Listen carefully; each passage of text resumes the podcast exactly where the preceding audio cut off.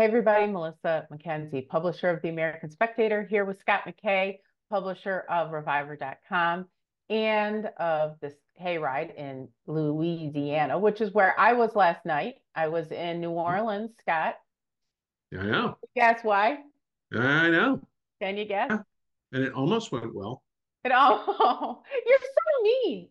You are so mean. I'm not mean. You're totally I'm trying mean. To be supportive is all. You're trying to be supportive. Okay. Yeah, I can't remember our bet. We had a bet. I don't remember a bet. Yeah, I remember a bet for a case of beer.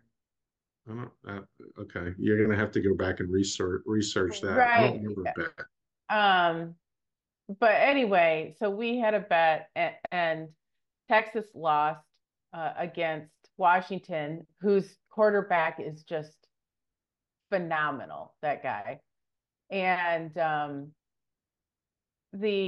I think Michigan versus Washington's going to be interesting. I don't know what you think, but I think I'm picking Michigan, even against that amazing quarterback, because I don't see Michigan having any weaknesses at any position. But that's just me. Michigan has a better defense than Washington. Yeah. Mm-hmm. Even though I mean, Washington's offense is way better than Michigan's. Michigan's defense is better. Yeah. Yeah, I mean, Michigan's offense is really nothing special. They run the ball well. They don't throw it well, but they do play. They play really, really good defense. Mm-hmm. You know, it's interesting, and I'll say this, and I said this yesterday watching these two games. The people who are the angriest in America right now are Georgia's players, because looking at those four teams, if I'm Georgia, I'm like, oh my God, we are better than all of these teams by a large margin. And they're probably true. They laid an egg against Alabama and they got beat. But they were a better team than Alabama all year long. Mm-hmm. It wasn't really a fair metric between the two teams when they played Florida State in the Orange Bowl, because Florida State had half a team. Mm-hmm. But Georgia was flawless in that game. I mean, they beat them by 60 points. They were flawless. They committed practically no penalties. I mean, there were no mistakes of any kind.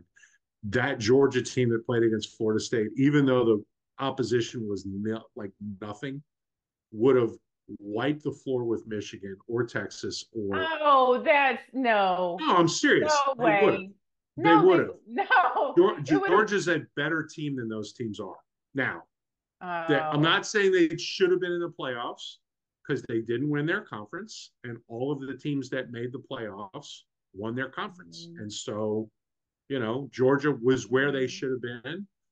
But what I'm saying is, if I'm Georgia, I'm kicking myself for losing that game to Alabama. Yeah.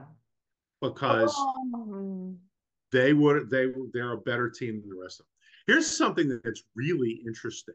So, and if you know, if you're watching this and you're following, you know, you're a college football follower or whatever, you know, there's this massive obsession that most like diehard college football fans have with the recruiting rankings. Right, right. Every year you team, oh my God, we have to sign all of these five-star recruits and all this kind of stuff. So the average, I think it's over the last 5 years, the average recruiting ranking of the two teams going to be playing for the national championship. Michigan's average recruiting class over the last 5 years was number 13. Interesting. Washington's is number 40. No kidding. In fact, if Washington wins the national championship, it's going to be the first team in the history of like recruiting rankings to win a championship without the majority of their players being 4- and 5-star recruits. Mm-hmm. So, you know, like the whole recruiting ranking obsession that all of these major college football fans have, like it's taking a beating in the playoffs this year. Yeah. Like Alabama and Texas are like top 5 class every single year. Mm-hmm. And both of them got beat by teams with, which are, you know, supposed to be less talented. So it just tells you, number one, the recruiting rankings are not all that accurate. And number two, that's not actually what's important. What's important is coaching and development of players and, you know, retention, so that you're not just pooping guys out into the NFL after 3 years when they're in your program, but they actually keep them around as seniors and this kind of thing. And, you know, that's what Michigan and Washington both offer, which in a way I think is a hopeful thing, because what it means, everybody's all obsessed about, you know, like the transfer portal and NIL and all this kind of stuff. And, oh, it's changing the face of college football. And yet the two teams that are, you know, that still remain at the last game are teams that, generally speaking, you know, brought up guys, developed them, and turned them into star players at the back end of their career. Now, Penix at Washington is a sixth-year guy who was a transfer from Indiana. So, and Washington does have some transfers on their team. Their running back was at Mississippi State. So they do play the transfer portal a little bit, so there's some of that. But generally speaking, these are teams which are built. They're not teams full of mercenaries. You know, and like, for example, over your way, Melissa's the Texas A&M thing, right? Where they had their boosters put up $30 million to sign a recruiting class last year with, you know, NIL money and everything else. Half of that class picked up and left after a year. The coach that was in charge of all that got fired. The new guy is, you know, is like in a position where he doesn't have the NIL money that Jimbo Fisher had. The boosters are like, screw that. That was a waste. We're not doing that anymore. So, like, you know, this whole kind of, oh, college football is going to become a mercenary thing. There will be people that will try to do that, but generally speaking, the results are not good enough to justify it from an ROI standpoint. And I think that a lot of this NIL stuff is going to turn out to be overblown, for the simple reason that that's not how you win. You have to have a locker room with some cohesion.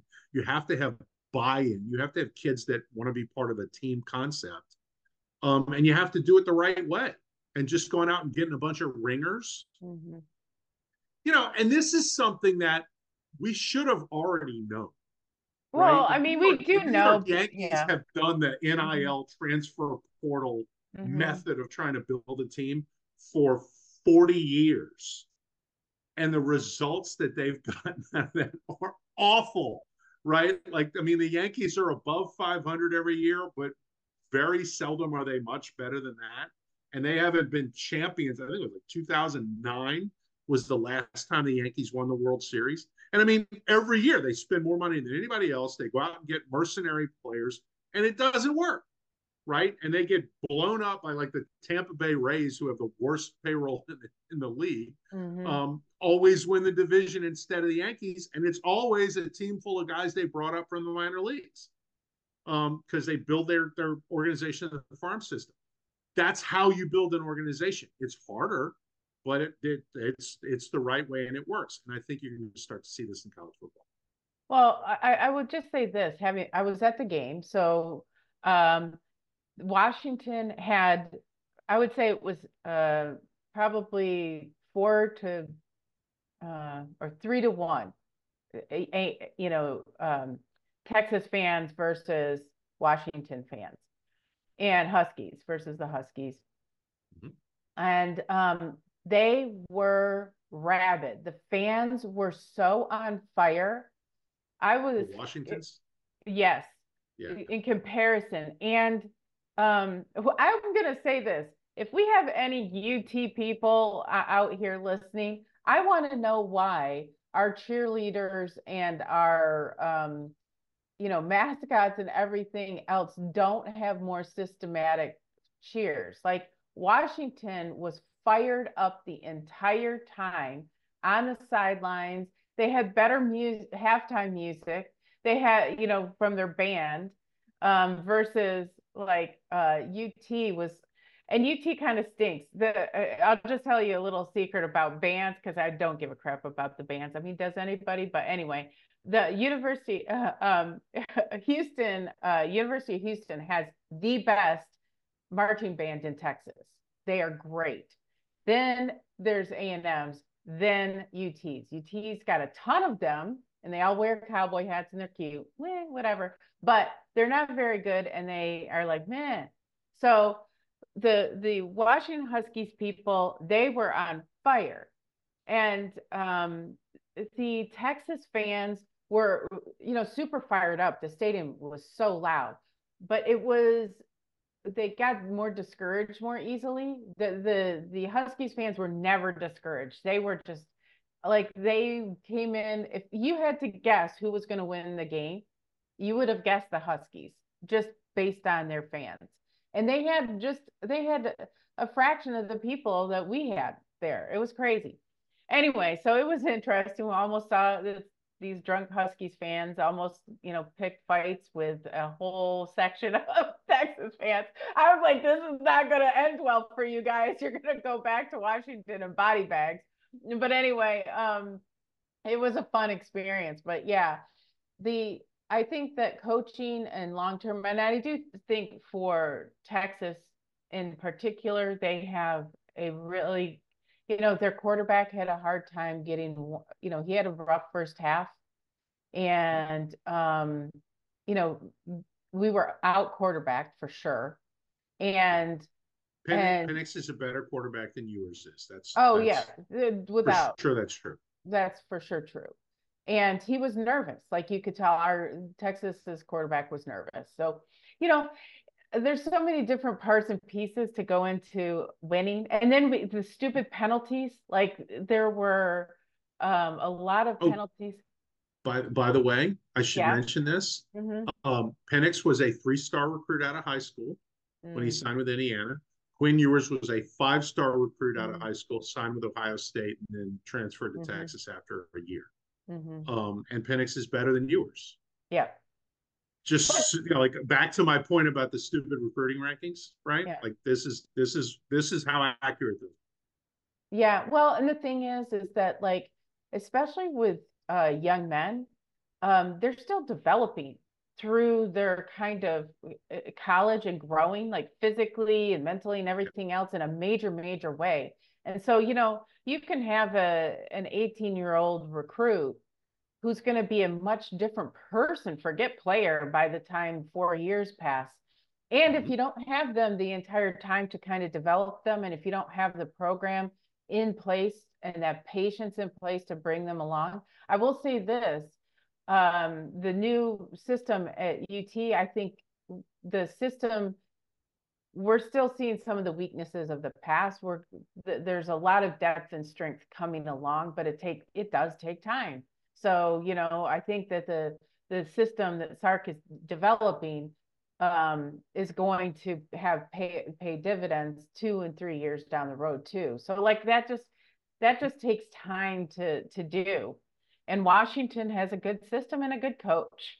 And coaching means, you know, I mean, it's why Alabama doesn't have that great of a team. It was pure will, sheer will on the coaching staff, as much as anything that got him there. Anyway, enough about college football. Hook 'em, and we'll move on. So we were going to talk about today predictions for 2024, and I think that we should break them down based on like national predictions, you know, world predictions, personal predictions. Like I'll just start off with a personal prediction. I think you and I are both going to have best selling books this next year in 2024. And you're off to a great start. I'm off to a slow start. I've got to get the book actually written, but you've got one written. I think that you're going to have another one though that come out this year. I just have a feeling. We may have two other ones come out this year. Yeah. So I think that we're both going to be doing some writing this year. And some exciting things are happening. One of the book ideas is kind of starting at the American Spectator for everybody listening. Do you want to tell everybody about what we're going to do? Well, so we're kicking around the idea of serializing a novel. So like, this is something that like Charles Dickens used to do, you know, 200 years ago. And it kind of, you know, fell from favor. Some of this like Reader's Digest used to do, you know, 50, 60, 70 years ago. And for whatever reason, particularly, you know, whether it's news periodicals or whatever, just so totally got away from doing that kind of stuff. Yeah. So we're kicking around the idea of doing it. I'm going to stay away from what the actual subject matter of this is. Okay. Other than to say that it is, how do I put this? Potentially super timely, right? Like, it's not exactly ripped from the headlines, but it's like something that's percolating out there that could so easily pop. It's not even funny. The way this thing is set up, I've got a chapter outline. The novel itself, you know, I'm going to have to get started writing on it as soon as the inspiration strikes me.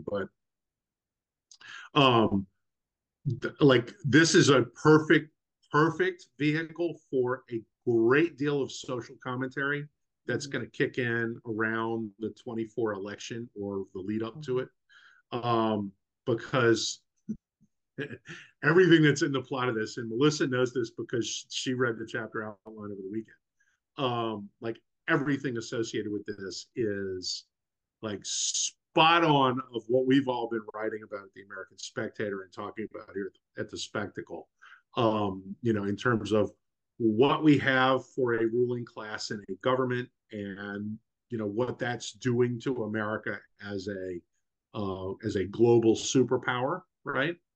So you know, I guess some of the things that I'll say about predictions for 2024 are things that may turn up when this novel starts popping out a chapter a week at the Spectator. I would say it's rooted in world events. That's fair. That's a very fair statement. Instead of alt history, it's alt current events. Possibly. It could be predictive. At this point, it's alt 3 months from now. Yeah, exactly. If you read Scott's chapters at the American Spectator, you will be a couple months ahead of what's actually probably going to happen. So, you know, that's what I would say after having read it. But so I'm excited about that. So I think that's going to, I mean, at the end of that, that's the book for sure. Yeah. Well, and this is, yeah. And we'll see what happens after we've done serializing it, whether, you know, I mean, obviously it'll get published somewhere. Right. You know, how we go about that. There's plenty of time to get all that figured out, but, but yeah, it's a, you know, this is, and no, this is going to be such a fun experiment because, you know, like nobody has done this. Like if they ever did this at National Review or Human Events or, you know, any of the other, I don't think that Spectator certainly has never done it. I don't know that any of the other conservative publications have done it. I don't know that like the Atlantic or any of the other kind of mainstream lefty publications have ever done it either. Well, it's a big deal in where it has been done and where I've seen it is in Asimov did it. In science fiction, it's been done quite a bit. Where but those are kind of formats that really lend themselves to this stuff. That's true. And I like it wouldn't have been worth looking into this if the book wasn't sort of, you know, a vehicle for social commentary to begin with. Right. I mean, that's where the connection is it's sort of like it's sort of like the American Spectator telling you I told you so before the I told you so is even appropriate. Right? Like, hey, let's give you a fictional thing that we can tell you I told you so. And oh, by the way, that fictional thing is maybe going to be like a real thing that we can then say a double I told you so. Right. That's kind of how this thing could work. And it could be a lot of fun. I know that the story, having bounced it off of several people already, like it's gonna be a really good story. It's gonna be a, an actual, well, it won't necessarily be a page turner. It'll be more like a page scroller, page scrolling. Well, the thing is that like this has been done.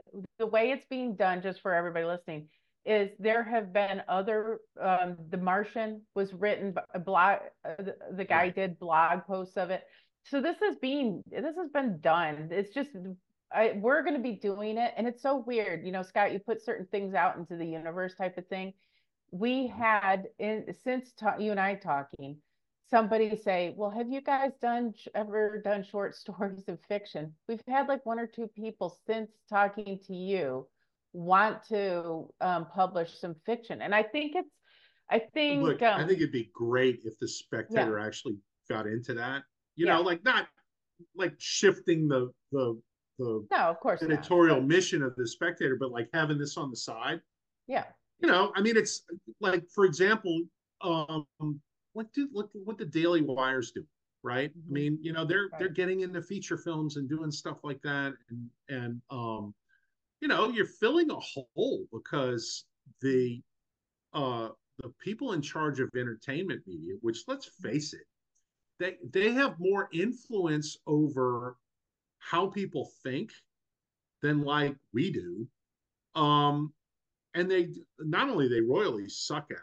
So hard to find actual entertaining things, but like it's all a political, ideological perspective that's being pushed on people that most people don't want, right? And so the challenge for the right is to meet that vacuum that these people have set up and fill it with good things, because I mean, you know, you can see where Angel Studio, we talk about this all the time, Angel Studios is putting out, you know, quality entertainment and getting rewarded for it. I don't know if you've seen The Shift yet. No, I haven't. Well, it's streaming now. You should go see it, or you don't have to go see it. You just you just go stream. I'm writing it down. You know, I have a TV, but I don't even watch it. It's like when I've been on a reading kick. Again, and so like I haven't even been watching any entertainment at all. So like when I have time, and that, but I will watch it. Okay, all right. So let's get back into predictions. Like there are quite a few people jonesing for World War to start, with the United States fighting against Iran. Do you think that's going to happen this year? No, I don't think the Biden administration will do much of anything to counter America's ongoing decline in global superpower status. I think that the Ukraine piece was their kind of attempt at a comeback after basically voluntarily losing the war in Afghanistan. And they did such an awful job of pushing that, that, you know, I mean, even the Biden administration principles are now admitting that Ukraine's ultimately going to be decided at the peace table. So, you know, Scott, that assumes a sincere interest on the part of America that something objectively good happens in Ukraine, like that there is a clear win. I don't think that they ever. Oh, I think at this point it's the magnitude of the loss. Well, no, but I don't think they ever intended to. The only thing that they intended to do, in my opinion, was to have a vehicle to launder money. Well, that's the only interest in Ukraine. But I do think at one point what they thought was, oh, the Russians want to invade Ukraine. Great. We'll use our surplus military hardware to just completely wipe out the Russian military, and bleed them so dry that they'll never be an offensive force again. And that'll enable, you know, the Russian people to depose Vladimir Putin. I think that's what the assumptions were. And that was sort of, America's going to come out of this war, you know, even more at the top of the food chain than we already are, and in every respect that's been proven wrong. Like in every respect, that's a reversal. The Russians have had massive personnel losses. But the Russians don't really care about massive personnel losses because this is nothing compared to World War II. And, you know, and it's part of the national psyche over there is we're going to go to war and half of this generation of kids is going to get killed. But that's okay. We can live with it. And so, you know, and we also think closer to China. We've made Putin absolutely stronger. You know, and we've now filled the Russian people with a terrible hatred of the United States because all of those kids coming back in a body bag, they know were killed by American weapons. And so there will be no rapprochement with the Russians anytime soon. You know, and when they end up getting a chunk of Ukraine at the peace table, they will feel like they won the war against us. Which means that they'll no longer be afraid of us, and we will have lost in every respect. And I think so. The big prediction along these lines is that, you know, we're going to be fighting to hold on to what prestige and influence that we have around the globe. Like, we're going to be fighting a losing battle all along the way in 2024, and it's going to manifest itself in all kinds of ways that we will not like. Whether that has to do with the dollar as the world's reserve currency, whether it has to do with China and Taiwan, whether it has to do with things that may happen in Latin America, you know, other things that may happen in the Middle East. I don't think that this administration in particular has any ability to influence events in other parts of the world anymore. I think they're purely reactive. And they're not very good at either controlling or reacting to those events. So, yeah, but the thing is, if you the point of your book, believe, like I actually do believe, that Obama is the puppet master behind all this, to his way of thinking, that's a good thing. Emboldening Iran, emboldening China, emboldening Russia. You know, the communists rising. I mean, he's a straight up communist. Absolutely. And then, so it's a good thing. And then, you know, Israel fighting on multiple fronts, and kind of likes that too. Because, you know, what lefty likes Israel? None of them. And, you know, Jewish lefties are in denial about what's actually going on anyway. So, you know, here we have a situation that's a win-win-win for the hardcore leftists. Yes. And because they hate America and they hate the West in general. In the Obama telling of it, this is a racist, sexist, homophobic, Islamophobic country that doesn't deserve the hegemonic status that it had following World War II. That needs to be broken down and replaced by sort of a multipolar world, which somehow will be more peaceful than Pax Americana was. Well, a multipolar, a multipolar secular world that has as its central thesis equity, where the wealth of the United States is redistributed, which is why all of this unfettered immigration is great, because Americans are having to foot the bill for poor Latin Americans and people from around the world, which that is deserved because the West, America does not deserve the rich. We stole our money. And so these people deserve to have the money that's been given to them. Now you've got lefty mayors, you know, kind of crying out in desperation and being told basically, because on the ground that doesn't work so well. It doesn't work, but you know the you know what is it? You have Adam Smith talks about the unseen hand. Well, the unseen hand that is operating now is not the market economy. It is the oligarchy at the top trying to manipulate the world into this kind of utopian one world secular kind of weirdness where there, you know, we're all citizens of the world, we all eat bugs, And the elites basically sit on top of this and manage the lives for the average people. It's so dystopian. It is really like a sci-fi novel. It's so dystopian that it's hard to accept the signals of it, right? And the immediate sort of reaction is, oh, that's rabbit hole. That's conspiracy theory. It's right. None of that's happening. And yet, and that, because that was my initial reaction for a long time to this stuff is, no, that's not really the case. But the more investigating you do, the more it's obvious, right? Like there's this story about you've got, whatever it is, a couple dozen of the richest billionaires of the world are all building bunkers and like fallout shelters and like survival centers for themselves and their family or their families, and it's like why would that even happen, right? And that's an unnerving sign because it tells you that either they think there's a good chance that they'll need it, or maybe it's these guys are so Manichaean that they believe it's time to bring it on.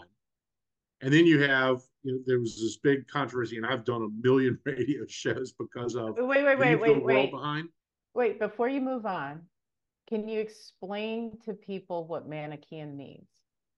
Oh, well, essentially that mankind is inherently evil, and that the world would be much better off with fewer of us, right? Boiling it way down. And this is well, you could say Manichaean, you could also say Malthusian, right? Which is another way to explain. Well, but you have all this, and then you have Leave the World Behind that comes out, right? And I've done all these radio shows, because there's like two strains to this. One is like the overt anti-white racism that's shown in the movie, number one. And then the second thing is sort of this predictive programming. There's this theory that, whether it's the Hollywood elite or the governmental elite or whatever, introduces things into the culture to sort of inoculate the public for when they actually happen, that people respond accordingly. And like the example that gets thrown out all the time was the movie Contagion, which essentially was a precursor to COVID-19, right? And so there's this entire kind of rabbit hole thing that pay attention to these movies because they'll tell you what these people have in store for you down the line. I don't know that I'm a believer in that per se, but I will say that it is very unusual, because Leave the World Behind is not just some movie that some guy made. Barack and Michelle Obama were the executive producers for this thing. And what earned Barack Obama the executive producer title on this movie was the fact that he made copious notes on the script. And the intent was so that Obama could provide realism to a movie about the end of the world, all right? Again, I'm not a huge believer in the predictive programming thing, but I gotta admit, this is more than a little creepy. Scott, just to your point about it being creepy, the leader of the free world would even be a part of a project about a dystopian reality is unnerving. No, it's very unnerving. It tells you a lot about who the Obamas are. And yes, it really does. Yeah, these are profoundly nihilistic and misanthropic people. Yes. And they've told you this for years and years. Remember when Michelle Obama, I've never been proud of my country before. Right. Before her husband gets made the freaking Democrat nominee. It's like, what? Like, it's not like until you get power, you're not proud of your, like, how much do you hate your fellow man? And you go back through it. Like her one big job that she had in her life prior to becoming first lady was she was in charge of turning black people away from the University of Chicago's hospital. Like, that was her job, was to shunt these, find a way to get everybody to accept being shunted off to like crappy little medical clinics and like, you know, bad emergency rooms rather than the really good hospital in Chicago. Like, they paid her $300,000 a year to do that job. Right. You know, I mean, like, that, you do that job when you dislike people. Right. And so, you know, like, this was, you've seen this from them for like a very long time. Nothing about this movie and their involvement in it is very surprising. But, you know, and this is what you get. And so it's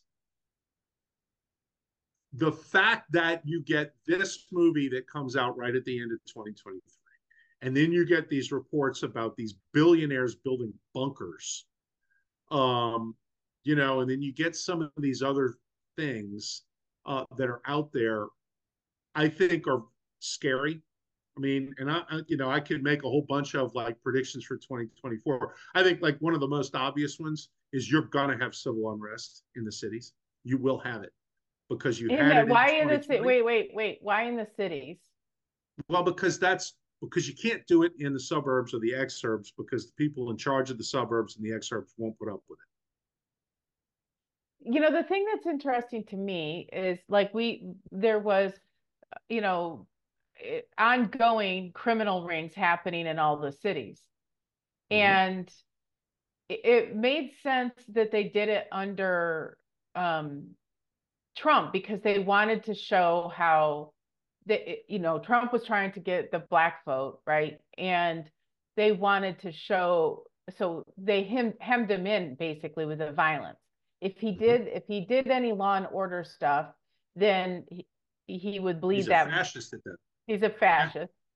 If he didn't do anything, the chaos makes the suburban wine moms nervous, and somebody is not, you know, at the helm, and we need, you know, Grandpa Biden to take over, because he will be the calming influence. And then everything kind of settled down, but the criminal rings have continued, right? So with it being a Biden presidency, will there be the motivation to unleash the Antifa and Black Lives Matter hounds like there was? If the polling continues to be so bad, and it's bad. I don't know if you saw the USA Today poll that I guess it was Friday was when they completed it. And he is sitting at 39% approval. Trump is beating him 39-37 with unnamed third parties in the race. And then he's beaten 37-34 when the unnamed third party candidates are put in. He's the incumbent. He's at 34. Right. Like, you're dead in the water if you're at 34. Yeah, but see, this leads me to the next prediction that I'm going to make, that he's not going to be the nominee, and Kamala Harris is going to go too. And I think that they deal with this problem at the convention, because I don't. Well, I would join you in that prediction. My question is because, like, all right, running for president as a Democrat now entails being parachuted in at the convention, because there is no problem. Four state Democrat parties have already banned anybody else from the Democrat primary rolls on the ballot, but Joe Biden. Okay, it was Florida, North Carolina, and a couple other ones. Like, only Joe Biden can be on the ballot. I mean, this is, you know, these are now Iraqi elections that the Democrats want to run. Which the Iraqi elections at least are fair. They had the, you know, you could do your little purple finger or whatever to prove. Yeah, well, no, I'm not talking about those Iraqi elections. I'm talking about the ones that happened in Iraq before that. Oh, okay, yeah. Where it was like, on the ballot is Saddam Hussein or a firing squad. You can pick Saddam Hussein or a firing squad, and Saddam Hussein gets 99%. And the question is like, so you had 1% of the people like, I'm not voting for that son of a bitch. Give me the firing squad, right? Right. Like, I want to meet that person. Those are some convicted voters for sure. Right. But that's basically what the Democrat Party has become at this point. Yeah. And so, you know, if Biden is not the nominee, and I join you in predicting that he won't be, then what, you know, this, what this involves is, this involves the machine parachuting somebody else in. I think you think it's Michelle Obama. I don't think so. Well, I think Michelle Obama is the only one they can do, other than they're going to get stuck with Kamala Harris. What about Gavin Newsom? By the way, in the same poll is 33% approval rate, whereas Biden's 39%. So it's worse with her. The problem is you cannot, because now Joe Biden is polling at less than 2/3 of the black vote. Okay. Right. Do you believe that? Do you believe that? Yes. The fall off is all among black men. Right. It's not among black women. But if you do something to screw Kamala Harris over, and it's not for Michelle Obama, okay, the black women start, that becomes a, you know, an unsettled situation.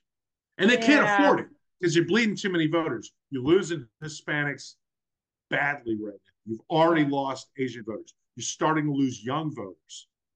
You're actually even starting to lose white single women, which was a bulwark for the Democrats from 2016 to 2022. They're starting to lose that. So, like, they're hemorrhaging voters. All of this kind of leads to... Those voters come back with Gavin Newsom. Yeah, but the problem is Gavin Newsom is not a puppet of the Obama machine. And refuses to be. Gavin Newsom's ego is larger than Barack Obama's ego. Impossible. No, it's true. He's that bad. Well, I know he's that bad. Wait till but the point is, it's like, the point is, Gavin Newsom is not a guy who's going to do the deals with Obama. Gavin Newsom is the guy who says, I'm going to tell you what time it is. And I don't think the Obama machine accepts that. Because the thing about Obama is this, and we know this, he's got a long history of it. They do not admit defeat. They do not alter course from their core, you know, principles, which power is at the center of it. So if you tell Obama no, he escalates. He, meaning the corporate Obama, meaning his faction. They escalate.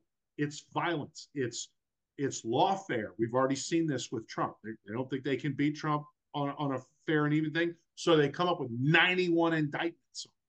Now they're running around calling him Hitler and a Nazi and a dictator, which is a pure and clean exhortation of the wackos on the left to follow Trump around with rifles.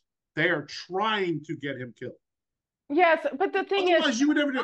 Think about this: if the Republicans went around calling Joe Biden a Nazi and a dictator and a threat to democracy and all of that kind of stuff, what would the Democrats be saying about it? That's totally irresponsible. You're demagoguing it. Somebody's going to shoot him, and it'll be all your fault. Okay, we've litigated this before, and that's all true. But I'm going to say something here, and the reason why I disagree with you about Obama and Newsom. It's because look at the deal swung between the Clintons and Obamas. These people all know dirt about each other. And so the way that they get into power and share it is by mutual blackmail. And they haven't. So Pelosi, you have to keep in mind that Newsom and his ties with Pelosi, he's got everything he needs on Barack Obama. And Barack probably has everything on Newsom that he needs. There is enough mutually assured destruction there, just like there were and is between the Clintons and the Obamas, that they will find a way, because they always do, to make it happen. I don't disagree with you on that. But remember, the deal that Obama cut with Hillary was that Hillary was the junior partner in that relationship. Okay? Obama does not make deals with anybody else in the Democrat Party where they're the senior partner and he's the junior partner. That does not happen. It has not happened since 2016. Okay. Since March of 2016, when Obama got the upper hand on Hillary in the primary. Or well, I agree with that. 2008, I mean, not 2016. So are you saying, if I'm hearing, this is what I'm hearing, jumping three steps ahead of you, that Obama would rather lose with a Kamala or with his dipshit wife than he would win with a Newsom? Because that's what the outcome would be. I think Barack Obama doesn't believe he can lose. Now, he might be wrong. He was wrong in 2016. I don't think Barack Obama believes he can lose. I think the narcissism and arrogance of this guy knows no bounds. I think 2020 proved to them that they can do anything. Mm. Because nobody has more disdain for Joe Biden than Barack Obama does. And the fact that they dragged that corpse over the finish line in 2020 tells them that they can accomplish anything with ballot harvesting and all of the rest of the stuff that they're going to do. And they will pull out all the stops to make this a reality. Okay, so they're gonna do that for Michelle Obama, I guess. Well, they'll do it for whoever. If it's Michelle, if it's Kamala, if it's Joe Biden, they will do whatever it takes to keep power. Mm. And the thing about it is trying to cut a deal with Gavin Newsom, who will insist on being the senior partner in the relationship. Mm-hmm. Okay, that's giving up. So they will go to the mattresses. I don't necessarily believe that about Gavin. I'll tell you this about Gavin Newsom. So I've had the pleasure of reading Ellie Gardy's book, which is coming out here in the in the first couple months of 2024, and it's excellent. It is a biography of Gavin Newsom, and after reading it, while he is a complete flaming narcissist as well, he's kind of beta. And so, like, yeah, I would, Obama. Yes. So I wouldn't be surprised if he swung some deal with Obama. I would not. And the thing is, because his lust for the limelight, I mean, this is how these are like the orcs and the Uruk-hai from Lord of the Rings. They both think that they're the best. And so they will fight with each other and to have the upper hand, both thinking that they're the leader, and both thinking that they'll come out on top eventually, because the story that Gavin has and that Barack has is it's always worked for them. They're, for both of them in one way or the other. And so Newsom was okay. He took the humiliation of being lieutenant governor and bided his time until he became governor. So I wouldn't be surprised if he was, Barack Obama's boy until he felt like he could, run the show. I don't know. So but the alternative here is, and where I think I win here, is you're right. Newsom is patient. Newsom can wait until 2028. Mm-hmm. And in 2028, Newsom can pick up the pieces, and it's his machine, not Obama's. Yeah, I don't. That's his ace in the hole is he can stand back and let this thing collapse, and then he can go pick the pieces up, and he can go ride back in. Yeah, maybe. Because the thing about 2028 is you don't have a Republican nominee. Trump goes in this time. Okay, fine. Trump does his deal. You spend 4 years torquing up the left the way they did between 2016 and 2020. And then all of a sudden you have Gavin Newsom, who's a can't lose candidate. He's not a fossil like Joe Biden who can't even remember his name. Like Gavin Newsom is like fresh-faced and all this kind of stuff, and he bided his time. And nobody can say that Gavin Newsom is in it for the wrong reasons and yada, yada, yada. And he can put out all of the crap that you and I will gag on and go, oh, my God, this is such a lie. Like, he will do all of that and the media will eat it up. Oh, absolutely. And they will freaking pump this guy up. And like, there's no, they parachuted Gavin Newsom in at the convention and half the country doesn't know him. And blah, blah, blah. No, no, no. He can drag out a 4-year campaign starting in January of 2025. Yeah. Be the unquestioned face of the Democrat Party, have the whole country pining for him for 4 years, and go in almost unopposed. In his mind, I'm saying. Right, sure, sure, sure. Well, so okay, I think that's his deal is like, he doesn't have to fight this battle, and he doesn't have to go make a deal with Obama. Come 2028, he's the guy, and there is nobody. Nobody else will be able to raise the money he's got. Nobody else will have the ability to get on TV like Gavin Newsom. Like, he forecloses the entire thing if he waits until 2028 in a way that Ron DeSantis could have done on the Republican side. Yeah, well, the thing is, okay, that leads us to my next prediction. What do you think? Who is Trump's running mate? I've heard Ben Carson's name mentioned, and I don't think that's an awful prediction.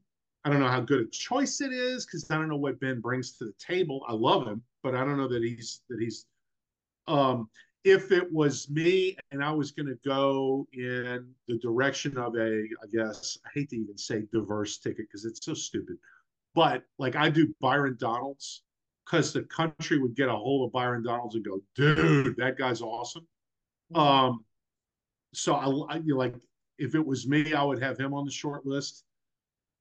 I think it's. What do you say? I mean, people are talking about Nikki Haley. Jack Posobiec says that that's not happening. I think Posobiec's right. I can't see, because Nikki Haley represents a Republican Party that Donald Trump is absolutely opposed to. Yeah. I think Kristi Noem is a much more likely it's not gonna candidate happen. If you're going to go that route than Nikki Haley. Yeah, but Noem has skeletons. They all have skeletons. Yeah, but cheating on her husband and all that. I get it, but like you're running Trump. Like, it's not a problem. Well, but I'm sorry. This is a second world. There's a better choice would have been Kim Reynolds. The problem is that Kim Reynolds threw in with DeSantis. Right. And so, you're better off as a Bush Republican than you are as somebody who was on DeSantis' team. Right? Because on DeSantis' team, you believe in the Trump things, but you're not with Trump. And somehow that's an even bigger betrayal or whatever. Yeah. So, but Kim Reynolds would, I objectively might be the best choice of all. She's a Midwesterner. She helps you in places like Wisconsin and Michigan. Certainly she locks up Iowa, which Iowa's a red state at this point anyway. But, she might even help you in a place like Colorado. And she's a great governor. Who, as it turns out, is very articulate. But, she's with DeSantis, so that won't. Yeah. So I don't know. Of all of these that I think are possible, I think Byron Donalds might be the way you want to go. Here's something, and I throw this out because I saw the press release today. So Steve Scalise endorsed Trump. Right? So here's Scalise, and he's the majority leader in the House. Mike Johnson's the Speaker. We don't know if the Republicans are going to hold the House. My guess is they probably will, but it's not set in stone. And if they don't hold the House, then either Johnson or Scalise is sort of out of a job. Scalise would be a fairly attractive vice presidential candidate. Well, the interesting about Scalise is that he is personally has experienced the violence of the left in a way Absolutely. That a lot of, and he can articulate it and remind everybody of what it means to be a Democrat. Right. You know, he's got national name ID. Mm-hmm. He's demonstrated. Kind of. I mean, he kind of does. No, he does. I mean, for a member of Congress, he certainly. Yeah. Okay. I mean, yeah. Well, like, doesn't bring anything to the table in terms of, you know, adding a state that you wouldn't otherwise get. I mean, mm-hmm. Louisiana is going to be 65% for Trump. But you know, like, he's potentially a guy, and he's also somebody that Trump. Trump and Scalise get along really well. You know, it's interesting. I'm going to go back to something that you just briefly mentioned about the black vote and potentially having like a black vice, you know, for a candidate running with Trump. I'm, you know, dating right now. I cannot believe the number of black men who are self-identifying as conservative. And being out about it. It is a major sea change over the last 3 or 4 years. Oh yes, like, and major sea change. And the thing is, there might have been like an undercurrent of that kind of sentiment, but to just now come out and say, "Hey, I'm a conservative guy," much more so than ever. Yeah, much more so than ever. That's interesting to me, and. Encouraging in some ways. Well, I'll make a prediction out of that. I think that by the end of this year, you will see a fairly large number of athletes, entertainers, and so forth, who, you know, never talked about politics before, right? Mm-hmm. But who just out and out say, yeah, you know, I'm a Republican or I'm a conservative. For the simple reason that it's like, you don't have to really hide it anymore. I think it'll probably start with the athletes, because I think a lot of this DEI stuff and the Black Lives Matter stuff has really played out, and doesn't really work anymore. The thing is any. It's interesting that you say it's going to be amongst the athletes, because athletics is a meritocracy. Absolutely. You are either the fastest, the strongest, the winningest, the whateverist. And so all of this BS, you know, it doesn't matter if you're black and white. If you have the most passes and the most baskets or the most touchdowns or the most yards running or whatever it is, you're the best. And it doesn't matter your color. That's right. If you're an NFL defensive end who gets 15 sacks every year, right. The value of your next contract will not be lessened one bit when you come out and say, I'm a Republican and I'm voting for Trump, right? Right. They are not going to cancel you when you can get 15 sacks on the quarterback. Right. Like, they will not do it. And so that's why I think it's going to be athletes. And I think you've had all of this social justice crap in the NFL, and they're still pushing it, which blows me away.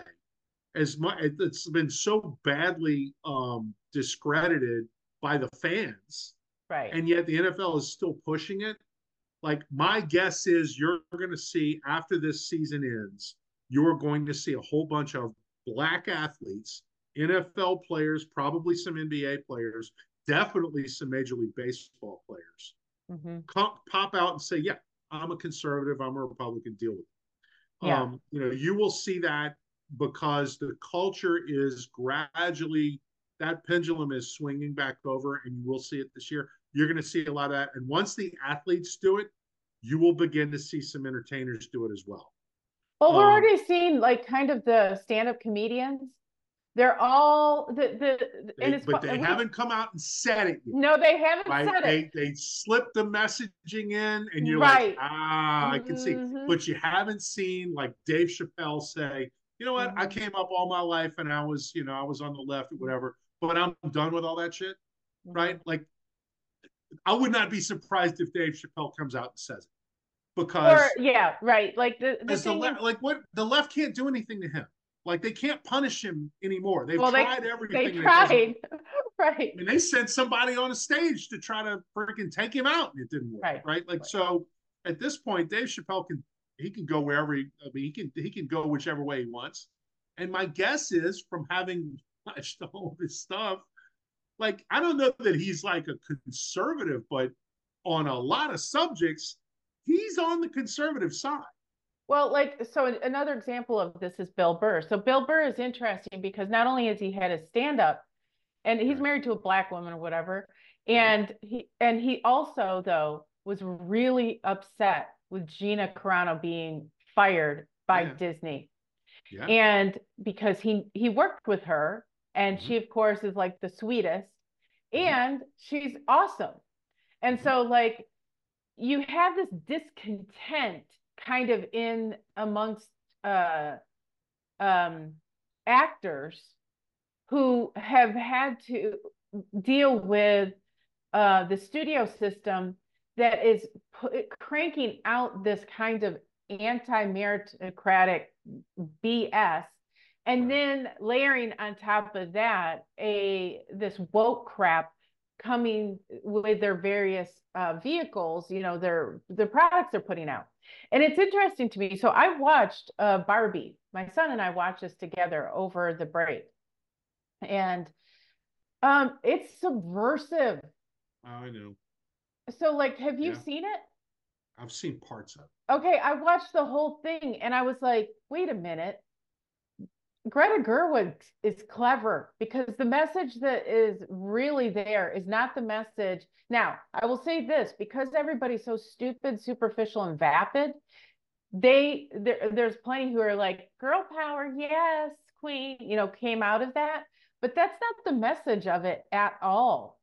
It's actually, and I was like, how come the commentators on the right, I didn't feel like did a good job explaining what it was, and on the left, I was like, did everybody miss the point of this? Because after watching it, talking about it to my son and daughter, because we all were like, wait a minute, nobody had this exactly right, except for Michael Knowles. Michael Knowles talked about it, so credit to him. Got the kind of what the message, because he said, oh, I like Barbie, the message was good. So, you know, the message really is about living an authentic life, even in a difficult world, and doing it anyway, like being that the risk of this world, like trying to pigeonhole into something, is still worth it versus staying in this hermetically sealed kind of perfect, all-powerful place. And actually, in the Barbie world, the Kens are the females. So, like, the Barbies are the oppressors in a way to the Kens. And at one of the very last scenes is the main Barbie, because they're all Barbies and they're all Kens. It's kind of comically, like, you know, whatever. Apologizing to the Kens, kind of like not letting them be individuals, be people, but just perceiving them just as a whole, as supporting parts to the Barbie universe, you know, and which is an inversion of what they were saying that men have done to women, like women propping up men's society and just being whatever. So, like, there was all of this kind of, you know, subtext stuff, but out in the real world, of course, Ken gets, they completely make men into almost a laughable caricature, like, you know, and so extreme, it almost seems satirical to me, like they were like the ooga ooga type of guy, and I'm like, I don't know how this even exists. And so it's like, are they, you know, making fun of the stereotype of men? It almost was like a, so anyway, I left thinking, watching the movie, like thinking, well, this is far more subversive and traditional in its messaging than anyone from the right or left led me to believe. And also, everybody's going to miss this in the, you know, the superficial pinkness of it, and this kind of idea of women power. It was just kind of a mishmash, but it wasn't what I expected. And I mean, you know, the parts that I've seen, I don't like, I don't know that I disagree with you. What I would say is it's a mess. Like, I think it's a mess. Like, yeah. Maybe it's subversive. Maybe it's just not very competent storytelling. I don't know. But I mean, you know, hey, it made $1 billion. So, well, it was a lot more super. I came away with two things. It's like, this wasn't that great of a movie. So to your point, right. Your point is right. I was like, I don't see what all the, how, but I felt the same way about, oh, what's the blue alien movie? What, Avatar? Avatar. I left that movie. So my brother said, Melissa, this movie sucks so bad. Oh, God. And he hated it. I have like, my own Avatar story.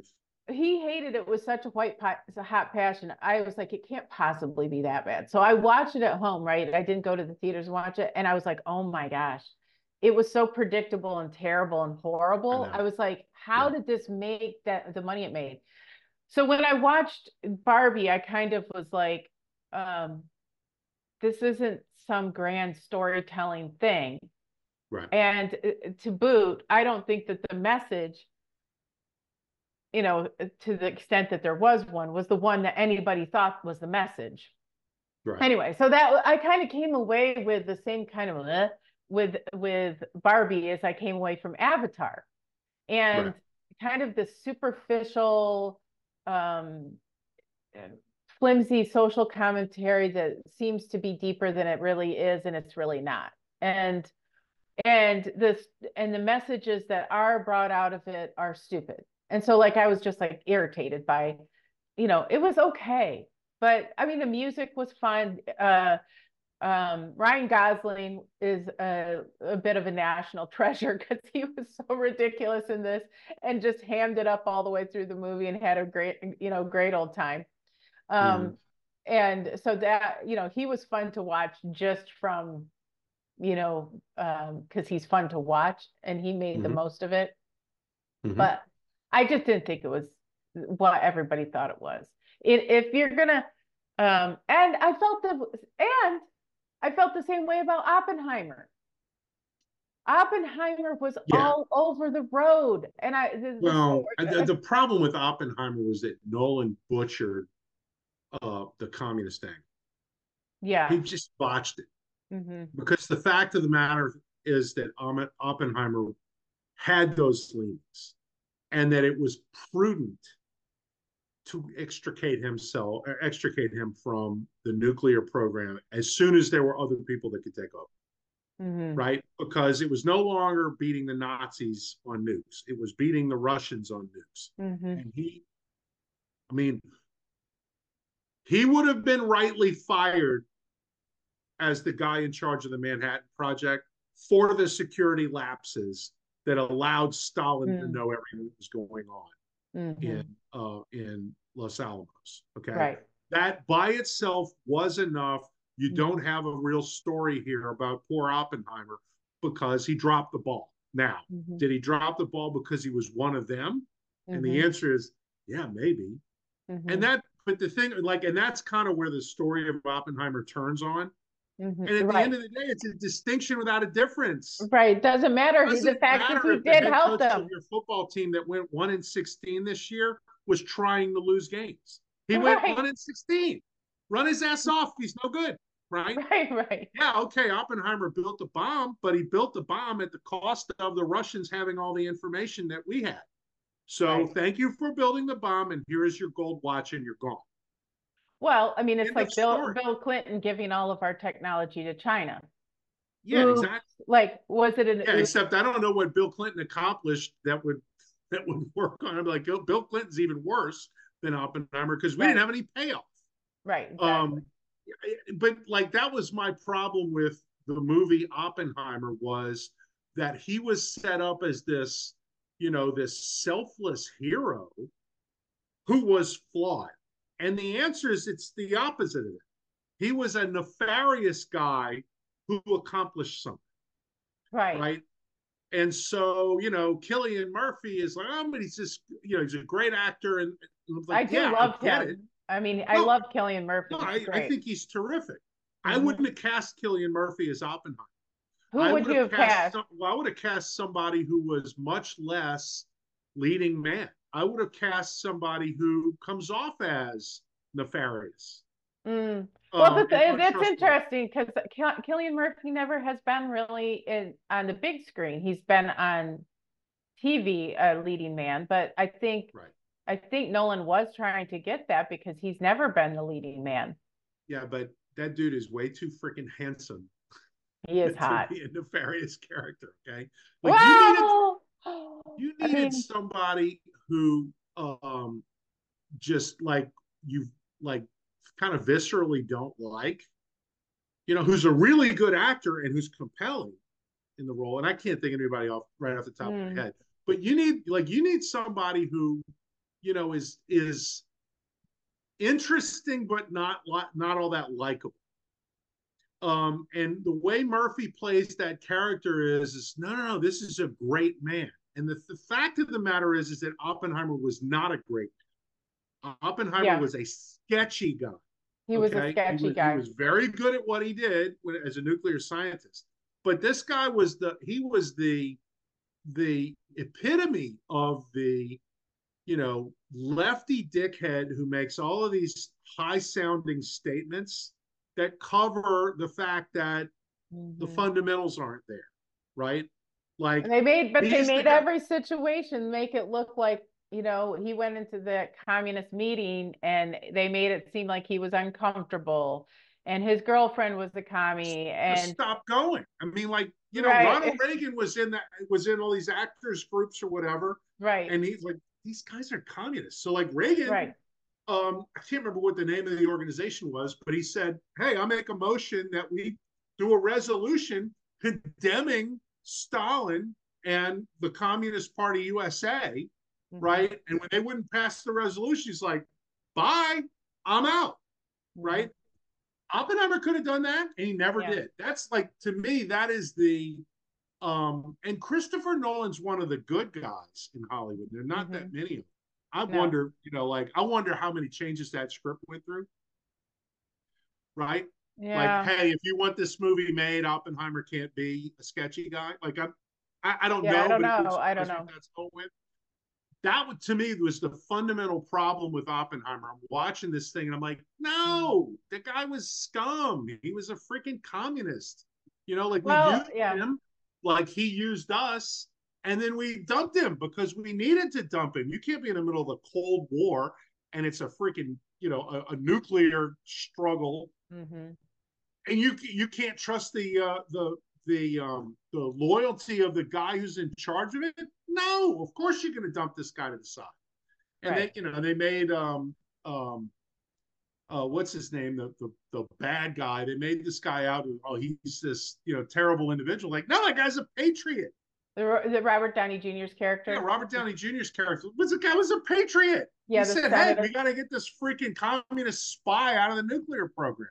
Right. Yeah, I agree. That needed to happen. And, you know, so that was the, well, that was the thing is with both these movies, I left both of them going, this is why I'm not watching movies and stuff, because it's a waste of time. And both of them had these really great reviews, and both of them stunk, in my opinion. It certainly. I thought Oppenheimer was very, very well made. It's just this was the fatal flaw of that movie, was that it came at Oppenheimer from the wrong place. But the execution of the movie was fabulous. I mean, I didn't like really the jumping back and forth through perspective and time. It but that's a Nolan movie. I mean, if you've watched all his stuff, I know. Believe me, if you think Oppenheimer was bad, go watch Tenet. Oh no, I watched Tenet in the theater. I saw Tenet in the theater, and the sound was so bad because like the sound production hadn't gotten figured out. It was terrible, and I was just so annoyed. Like I was like that. And I felt like, who's editing this stuff? And, well, you know, and of course, before Tenet, you had Inception. Well, I do like Inception, though. Inception was brilliant, but it bordered on the edge of abusing the audience. Like, okay, how complex are you going to make this plot? Because I got to see this movie 6 times to get it. Well, Tenet did abuse. Don't even bother, because it's like nothing, and none of this is going to make sense, and it's over the top abuse of the audience. Well, no, Tenet was abuse of the audience. I was like, I'll tell you, this is my review. This I was like, somebody's masturbating to this, because this is for auto pleasure, because this is not for anybody else's. And then to see people like on the list of like the best Nolan movies, I was like, says who? Like, I mean, I've seen Nolan. It's like, Nolan. Okay, I didn't come here for advanced calculus. I'm here to freaking be entertained. This is not entertaining. This is confusing. Okay. I don't want to work that hard. I have a job. I have to work hard at the job. When I sit down in the theater to watch your movie, it's all about me, baby. I'm trying to get entertained. Right. Right? This is not about how clever you can make yourself look. Right. Forget it, right? And that is sort of the problem with Nolan. But then he'll do something like, for example, I thought Dunkirk was masterful. It was magnificent. Love that movie. Yes. It was so well done. Yeah. I don't know. Well, again, I mean, that was beautiful. Okay, so let's make a prediction about Hollywood in 2024. Are we still on the woke train? Does Disney continue barreling towards oblivion?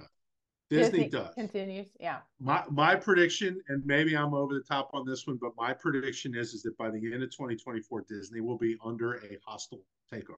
Oh man, I hope that stock is going to drop and somebody's going to go make a bid for Disney. And you know, they're going to, what's the guy, the Marvel guy, Perlmutter, who was like the master of, you know, making a movie to create merchandising opportunities. And then he ended up, you know, selling out to Disney and then getting bounced. Mm-hmm. He's in the mix. What's his name that's already on the board that they hate over there, who's, you know, got all the money? I can't remember the guy's name. I read an article about him 4 or 5 days ago. Like, you have elements in place of people who are involved in Disney and who are on the opposite side of Iger. Stock keeps dropping, movies keep failing. Give it 10, 11 months. I think Disney's going to be in real trouble. And I think that you're gonna see a move made to, you know, depose that board and take that company over and drag it in a totally different way, because what they're doing is not sustainable, and the current leadership is incapable of changing course. I think some of the other Hollywood corporations are gonna get it and are gonna like start making different things, because the losses are such that they really can't keep going like this. And you know, we talked about before, and this is with respect to like black athletes or whatever, you're going to see some black entertainers come out as conservative. You're going to see some white entertainers come out as conservative, because at the end of the day, they're destroying that industry. You've had the actors strike, the writers strike. Neither one of them really settled in any way that anybody was satisfied with. So there's an enormous amount of turmoil in that industry. And the thing about turmoil and chaos is people kind of do what they want to do.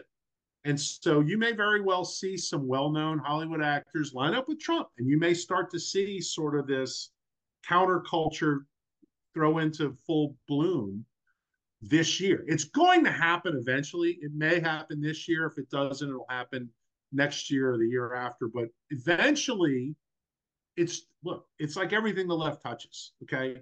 Everything woke turns to shit, like Trump said. And, you know, once it's turned to shit, once the city is ungovernable, right? Once they've trashed the institution, all right? At that point, you get dissent and people have to speak their mind. And I think that's going to, it's already happening to Hollywood. It's a matter of time before, you know, that edifice starts to fall. And when it does, you're going to find out, like everybody who works in Hollywood will tell you on the slide, a third of the people in Hollywood are actually conservative. They just can't say it. Okay. Well, you know, maybe what's stopping them from saying it will fall away this year. Okay, Epstein's list. Are we ever going to see it? Supposed to see it this week. Yeah. Okay. At least 150 of those names we're going to see. So who do you think's going to be on the list? We know Bill Clinton's on the list. Well, yeah. We know that. I don't know who else. All right, let's do over under. How many times do you think he went to Epstein Island? I put the number at 39. Okay. I mean, I'm saying 12 to be conservative. Okay. I think every 12. Time there was a flight, Bill Clinton. Oh my goodness, that guy. Oh, who you got now? Right. I mean, I think Bill Clinton's, you know, this is right up his alley. Mm-hmm. You know, I think that you will see. I mean, this is the thing, though. They're going to have, like, these names are going to come out, and it'll immediately be, oh, these are just people that were named in the lawsuit. They don't necessarily have to be on the Epstein flight list. They may have, you know, been invited, and that was why they were on the manifest. And you can't prove they went there, and you certainly can't prove they did anything wrong. Yada, yada, yada, yada. You're going to, like, right. You're going to see all of the exonerations that you can see of anybody who has enough money or power that the mainstream media doesn't want them destroyed. Right. And so you're going to get that, and it'll be, you know, this will be one of those things where Facebook tries to cancel you when you call out so-and-so who's on the Epstein list as a pederast or something. Right. And they'll be, oh, no, you can't say that. It'll fact check your post on Facebook and say, that's not been proven. He was just named in the list. And so you're going to get a bunch of that. But I don't think it'll make a difference. Anybody whose name is on that list is they're done. Their life is over. And probably Tom Hanks is going to be on it. I would. It seems so. So Tom Hanks. Tough shit, Tom. Yeah, there's going to be a lot of people who perceive Oprah, who people perceive as good or whatever. Right. Well, you know, and the thing of it is, it's long past time that anybody cared what Oprah thought about anything, right? Oprah has not been a positive influence on America at all. She's been an intensely negative influence on this country. And so if she turns up on the Epstein list and it's proven, then I think destroying Oprah will be a very good project to engage in. Oh, I mean, destroying her. She's a billionaire and owns half of Maui. Destroying her reputation and influence. Like, she can still have her $1 billion. But, you know, in terms of Oprah does something on television and anybody cares to watch it, I think it'd be a really good thing if that's over. Yeah. Any other predictions? Let's see. What do we got? So we did the national. Does China attack? Okay, does China attack Taiwan? Yes or no? Don't explain. What do you think? Not this year, no. Really? I'm going to say yes. You're going to say yes. Okay. I'm going to say yes. Depending on circumstances, I'm going to say yes. Okay. But I think what the Chinese would like to do more than anything else is they would like to take Taiwan without firing a shot. So I think what you may say, I want to say the Taiwanese have elections coming up in the spring. Look for massive election meddling by China in the Taiwanese elections. Because if they get the right people, then they go cut a deal with the Taiwanese like they did with Hong Kong. And for 20, 25 years or something, Taiwan has independence that's just gradually whittled away. And what happens is the Taiwanese all get on a boat and come here. Yeah. Or they go to the Philippines, or they go to Australia, or they go somewhere. But they're just going to gradually stream out of Taiwan, and then that's going to be it. Okay, so that's interesting. I did not expect that.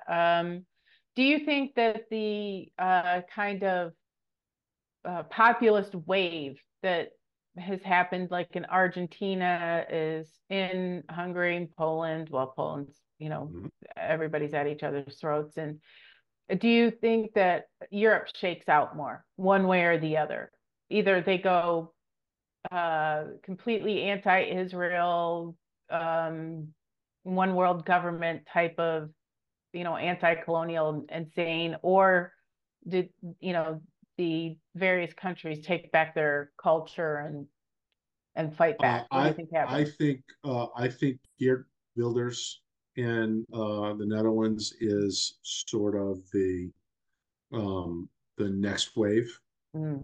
That's so interesting to me. I mean, those of us on the right have known Geert Wilders for a long time, but, you know, for people who haven't paid, paid attention, for him to come into the mainstream is pretty amazing, actually. I mean, and the thing about the guy is, you know, I mean, he's got some weird stuff with him, but like most of what he says is eminently reasonable.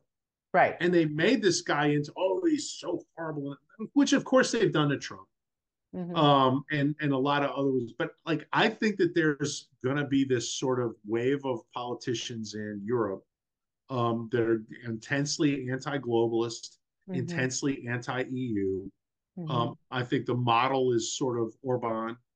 You know, they're going to get eviscerated by the media. But, you know, the stuff they're going to say is going to resonate with most of the folks. I don't think, you know, like the left has taken over Europe largely on the basis of economics, mm-hmm. which is that they have fairly sclerotic economies because they have very sclerotic birth rates, mm-hmm. and their countries are not expanding, so their markets are not expanding. Right. And so they're really just, you're not going to, like, if your population is stable, you can grow your economy some, but not really that much, right? Because there's not a larger number of consumers out there for you to sell your products to. And right. so they've been sort of in almost a zero-sum economic game, and that favors the left. The problem is that the culture in all of these places is disintegrating, and what's replacing it is worse, mm-hmm. right? You see that here. You really see it in Europe. Mm-hmm. And, you know, that's the pain point, that your average European voter doesn't really turn on, you know, socialism versus capitalism. They know they're going to be in some sort of a mixed economy no matter what. Right. But it's, do I want to preserve my culture? Mm-hmm. And the right in Europe is, you know, has that high ground. And I think that's why you're going to see the Geert Wilders and the Viktor Orbáns really start to cover the board in a lot of these places, because the alternative is Klaus Schwab, right? Right. And everybody hates Klaus Schwab. Who is like a cartoon villain. Like, I mean, the thing is I still can't believe this guy is a real person. Right. You know, I saw this interesting interview about Epstein too. And right. I feel this way about Klaus Schwab. Klaus Schwab seems like a made up thing, like not a real person. Like he's like, yeah, he's the front for somebody else. Yes. And I feel the same way about Jeffrey Epstein. I saw this interview with this guy, and he said that he met Jeffrey Epstein. He's like, what was Epstein really? I mean, he was like a math teacher and then an investment guy, but you never knew what he was investing in. It was like he was this made up thing that was a vehicle for something else. That's why I think he was just like a Mossad agent with a made up story to blackmail all the world elite, because he didn't seem real, and he doesn't seem real. Well, there's enough evidence out there that between the Mossad and the CIA, this guy was definitely trading information for his own benefit. But like the big thing with Epstein was the guy, he was a really good con man. He knew his marks. He wanted rich perverts, and he went out and he recruited, you know, teenage girls as hookers, and he would offer these girls to these perverts, and then he would film them, and then he would say, okay, I got a deal for you. I'm going to be your investment advisor, and I'm going to put your stuff in spiders, right? Like you're going to do, when the Dow does well, you're going to do well. I'm not doing anything special, okay? You're not going to make a bad return. You're not going to make a particularly good return, but I want a bunch of your money to put into my deal. And that's, you know, door number one. And what comes with door number one is you can keep on screwing the 15-year-old girls that I've got down at my island and in my ranch in New Mexico, which is the only state in the country where they don't have a sex offender registry. And Bill Richardson was the governor at the time. Right. Mm-hmm. And you can, like, you know, we're going to do these parties, and you're welcome. And Bill and Hillary went there all the time. Oh, yes. Mm-hmm. So like that, you know, like here's all the benefits behind door number one. Door number two is I have film of you. And these guys are all like, well, door number one is easy because I can't afford door number two. And I like everything about door number one. Mm-hmm. Right. I've got enough money that if I get an 8% return every year, it's fine. And you know what? I'm happy to pay that difference in return I could get with a real financial guy for what I get on that plane and where it goes. Like, I'm all in. And so this was a really cozy, great arrangement that this guy had. And he found that there were a whole bunch of morally bankrupt richies that he could get his hands on, whether they were Wall Street, they were entertainment, they were politics, you know, whatever. You had plenty morally corrupt individuals that were tailor-made for Epstein, and they would bring their friends to him, right? You know, people who came and voluntarily were blackmailed because they wanted in the club. Mm-hmm. And then this thing just took off. The only problem was he didn't take care of those girls. And some of the girls got pissed off and they wanted more. And he didn't, you know, immediately recognize the threat and say, okay, you got me. How much do you want? He tried to stiff him and or tell him no. And that's when they started complaining, and that's when his legal problems began. But that, to me, that's the story of Epstein. And of course, when he's running a scam like that, the CIA and Mossad and whoever else is going, hey, you've got all the information on this guy. Hook us up, right? And of course, he'd do that for a price. Yeah, well, we'll find, you know, maybe we'll find out. Who knows? I mean, as corrupt as we think the world leaders are, I don't think that we, you know, have even the bead on it. Okay, well, so listen, this is going to be a limited modified hang, and it always was going to be limited modified hang. We're going to find, you're going to find out which people who are have now fallen from favor or on the Epstein list. And the people who have not fallen from favor will be, you know, redacted from the list. Oh, you think so? Yes. We're never going to get the full. It's just, it's not, too many people have too much to lose to get the full thing. But we will, the people who've screwed up and are on the outs, those guys are in, they're in deep trouble because they're going to be out. You know, and then maybe, you know, some of them who are like Oprah, they're not going to take her $1 billion away, and she's like old and basically finished anyway. So yeah, okay, we're going to put Oprah's name on this. Tom Hanks is very long in the tooth and looks it. So if he's on the list, it's no, you know, he's going to live in the rest of his life in private anyway. So who cares, right? But like some of the people who are still influential and still are shot callers? No. Okay, one last thing. Economy in 2024, good or bad? Really? Yeah. Don't you? I mean, they're trying to juice it with the interest rates and stuff, dropping those. It's not going to matter? I don't think, because you can't keep running a $1.7 trillion deficit. You just can't. I mean, you can. We're doing it. I know, but the point you run into is that if you try to drop interest rates, inflation goes right back up. But inflation was already up and they dropped the interest rates. Yeah, I get it. But like the whole point is the only way to fix this thing is to stop running the deficit and stop printing all the money. Right. And they won't do that. Like the only way to fix this is it's fiscal. And, you know, I mean, look, I love Mike Johnson and I got a lot of faith in him, but that aircraft carrier does not get turned around in any significant way this year. It's just not possible with a 4-vote majority in the House and, no majority at all in the Senate. It's not possible to do. So, you know, we're going to keep running that deficit and there's just no way to fix it. And the economy it's kind of like a dead cat bounce that's going on right now.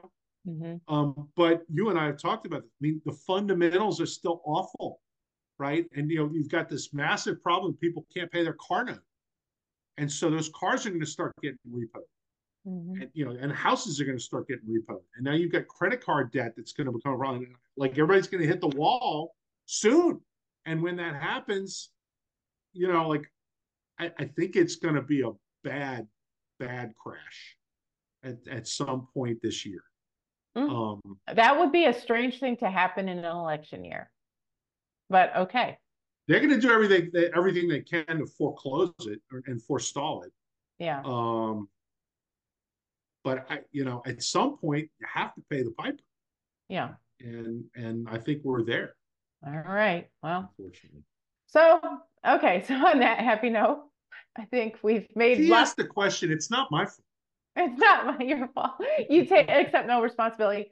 No. Okay. Wait. Last one. Does Trump win? Yes or no? First off, does Trump spend a day in jail anywhere? No. Okay. No, I don't think so. Certainly not this year. I mean, they would be making a martyr of him. So, I would say no. Okay, so, however, in the election, does he win? Or do they rig it again so he loses? I'm less concerned about whether they rig it, because I think, when the machine falls apart, the machine falls apart. I'm less concerned about whether they rig it. I'm actually concerned for his life. That's what scares me. So do you think that he lives through the election? Yes, but I would not bet on it because I'm that concerned. I think that he's that concerned too. I mean, when I saw when I saw his security up close and personal, I was astonished. Yeah. And he wasn't trusting the Secret Service. It was his private security that was doing the majority of the job. And so I don't know who's vetting who and who he's got surrounding him, but I just hope that they're good. That's all I hope. Yeah. I mean, what I can say, the vetting is it's real. And I don't want to say it in advance of it. We can talk about it next week or the week after. No, we can talk about it next week. But I've got an event coming up at which he's going to be. Mm-hmm. And the vetting is already full background check. Mm-hmm. Just to get in the building. Mm. So yeah. It's real. Mm-hmm. And they're taking it very seriously, and they absolutely should, because the threat is probably more so than at any point since 1968. Yeah. And I maybe agree. More than that. Yeah, I agree. Well, so that's my big concern. I mean, I sweat the actual election less, because you have to get to the point where it's close. And mm-hmm. right now with what they have, mm-hmm. I don't think if it's Biden, if they can't replace Biden, Biden's only going to get worse from here, and I think the whole thing falls apart if they try to do that. Mm-hmm. So my concern is that they would try to take him out. That's my concern, and I hate to say that about mm-hmm. fellow Americans, but I think that's a valid thing to say, and I think it is. I think that's what explains the Nikki Haley and Ron DeSantis sticking around. Probably. I mean, that's the only explanation. Because don't tell me about the indictments and stuff. Trump spends one day in jail or he gets convicted. I don't believe it. I think that I think it'll make people madder at this point. Absolutely. I think that. All that legal stuff that is completely backfired on them already.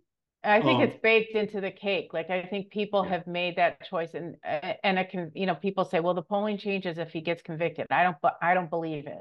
So there's a trial before he gets convicted, and that trial does not go well for the prosecution in the public eye, right? Because people are going to hear those arguments and they're going to go, "This is what this is about." If I were interviewing Nikki Haley or Ron DeSantis, which is why I won't get the opportunity to interview them, my only question would be is the reason that you're staying in the Republican primary that you're hoping that Donald Trump gets assassinated? That would be no, not at all. Not at all. Because the thing is you do realize that the fact that he is, he's got nigh on the martyr status as it is, based just on the all the flimsy prosecutions.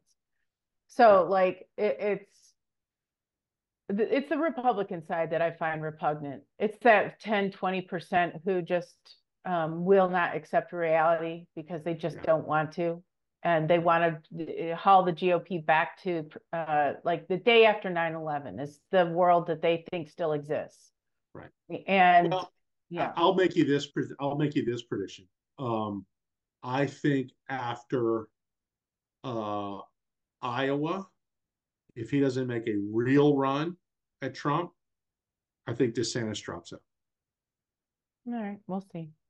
Yeah, I think that, because if he doesn't make a massive dent in Trump and perform way better than expectations in Iowa, then there really is no path, and it can't be denied that there's no path. Yeah, and I think he gets out of that because it's just, you know, you're going to run out of money, and it's just, you know, he can reset for 2028 in a way that I don't think Nikki Haley can, because I think by 2028 the Republican Party is so far away from who she is that, you know, she's out of it, she's done. But that may not necessarily be true of DeSantis, and so get out. Stop getting attacked, stop getting anything on you, and, you know, move on to the next thing. You still can run Florida for the next 2 years very successfully. And whatever damage has been done to this day gets washed away with 2 more years of really doing well in Florida. I think he gets out. I think Nikki Haley sticks to the last minute because she's the dying gasp of the Bush Republicans, and they can't. Well, she's John Kasich in a skirt. Yes, that's exactly right. Yeah. Okay. Exactly. Well, okay. So we are now on the record. Yeah, that's right. You can beat us up the rest of the year. The rest of the year, based on these predictions. We'll see. We'll see if we're right. Everybody, if you haven't already, go out and buy the book. Yes. Do you have them? Where is it? No, I gave away the last copy. You gave away the last copy of Racism, Revenge, and Ruin. It's all Obama. Check it out on Amazon. Check it out on Amazon. Scott McKay, the best-selling author. And yeah. And of course, go over to the American Spectator. We have, if you have given to us, we have had a giving campaign at the end of the year. I want to thank you for all of your support. We're still going, and we have another young writer that we want to hire. So please, please, please continue to give and subscribe to us. It makes a difference. You know, people talk about, why isn't conservative media bigger? Well, that it has to be supported by individuals. That's how it happens. And you know, why is the American Spectator, I wanted to take just a minute to talk about this, on every list of like the 10 to 15 worst disseminators of disinformation? Well, one thing that you need to know is that some of our competitors, who I shall not mention, accept money from various big tech companies, accept money from various big pharmaceutical companies, have board members that are big tech company members. That makes a difference on what you can and cannot say. And so because we are funded by individuals and not corporations, and because we don't accept that kind of money at the American Spectator, we say we don't filter our writers. The writers write what they believe it to be is the truth. And so we're critical of various tech companies, and we're critical of various, you know, we don't go with the party line. We ask questions where other people won't. And that puts us at the top of the disinformation heap, which actually means it's true information and asking the questions that anybody in the corporate media, left or right, won't ask because they've been bought off. And so because of that, you know, the NPR says, like, it's, you know, subscribers like you who make the difference. Well, in the American Spectator's case, we don't get any government money. We don't get any big corporate money. We get help and support from you. And this is something else that has happened that you should know about as just a reader or listener or whatever. We are being harassed by the big advertising platforms. They are asking us to remove content. This has happened multiple times in the last couple of weeks alone. Going back, so you have to keep in mind, the American Spectator has over 50 years worth of archives. They're sending either actual people or crawlers going over our site, looking for certain keywords. And if it exists anytime in our history, they want us to remove these posts. Well, you can imagine what they want us to remove. The more truthful it is, the more they want us to remove it. And why would that be the case? Well, Google advertising is the #1 advertiser out there, our advertising platform. Okay, it's why we have trouble with YouTube. It's why we're on Rumble. It's why we're on X. That's where we put the whole of our products out there, because we can't be truthful on YouTube because it's owned by Google. Well, the biggest advertising platform is also owned by Google. Well, they're dictating to content providers what they can and cannot say, or else they will remove the advertising platform that every other advertising platform uses their data. And so once you're removed, you're screwed from making advertising money from anyone. So they're asking you to us to remove content that is truthful, so that, and my guess is, so that it isn't part of the collective unconscious, her conscious, which is what the internet is, Jungian. It's like a literal thing now, this whole collective information, because AI is based on all of this. AI pulls from all the information online.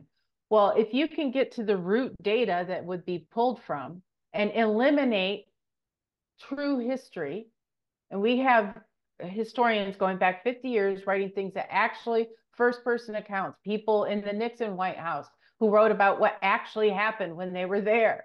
If you can remove the truth, then you can put forth your version of the truth through artificial intelligence, which isn't really a thing.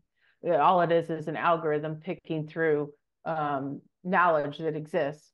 Okay, so then the self-learning programs, the large language models are pulling from wrong raw data because it's all skewed. So then no one ever really knows the truth. Well, and you wonder, well, how come there isn't more independent journalism? Well, because it costs money, because we are sacrificing money all over the place in order to say and speak the truth. And so you need to just understand that that's the way this world is. It's not some conspiracy theory. I'm the person, by the way, as the publisher, dealing with this stuff day in and day out. I deal with the fact that we get deplatformed. I deal with the fact that we are on blacklists. I deal with the fact that I'm having to make these decisions about whether or not to participate in Google's ad platform, AdSense. You know, just so like just to add something. Yeah. The Hayride had its AdSense account from Google pulled in 2011. Yeah, that happened to me. We were in business 2 years, and they freaking yanked us. Mm-hmm. And we were mostly talking about Louisiana politics. Mm-hmm. So you get a good idea of how bad this problem is and has been for a long time. Right. That's it. Yep. And so, you know, for conservatives, and for true journalism to even exist requires the commitment of individuals, of putting their money where their mouth is, basically. And so we're at your mercy to even exist. So, and what I'm just telling you right here is scratching the surface. There isn't one technological platform that isn't trying to filter conservative, right of center, what used to be considered liberal, just the average, you know, look at what they're doing to the Kennedy guy. You know, his politics are leftist and they're trying to get rid of him. So like this has been going on for a long time. With technology, it's gotten easier, not more difficult to filter out based on, and then you have lots of people on the right, you know, and the left and the center who willingly self-censor because to not do so means their livelihood. And very few people are willing to put their livelihoods on the line for the truth. And that's just the, and that's just the facts of the matter. So your support actually makes a huge difference. So we thank you for, and then also consider the young writers that we have who just by writing for us, editing for us, are basically marking themselves for the rest of their careers. These are recent college grads, and they are making the decision to write the truth, to speak the truth, despite the fact that a whole world of opportunities will be closed to them because of, unless they completely deny what their belief system is. And so we have a brave group of young people working at the American Spectator, and we're bringing them along, and they deserve to be supported. So anyway, so thank you for your support. And I hope you continue doing it. We'll put a link in here. So like, if you do want to give that, you can. And thank you all for listening and watching. And we'll see you next week. And we'll see how right we are, Scott. Not next week. But in this year. In this year. Okay. Yeah. Okay. All right. Who Bye, knows? Everybody. It may all happen by next week. Yeah, it could happen. I hope not. Not after the stuff I've said this show.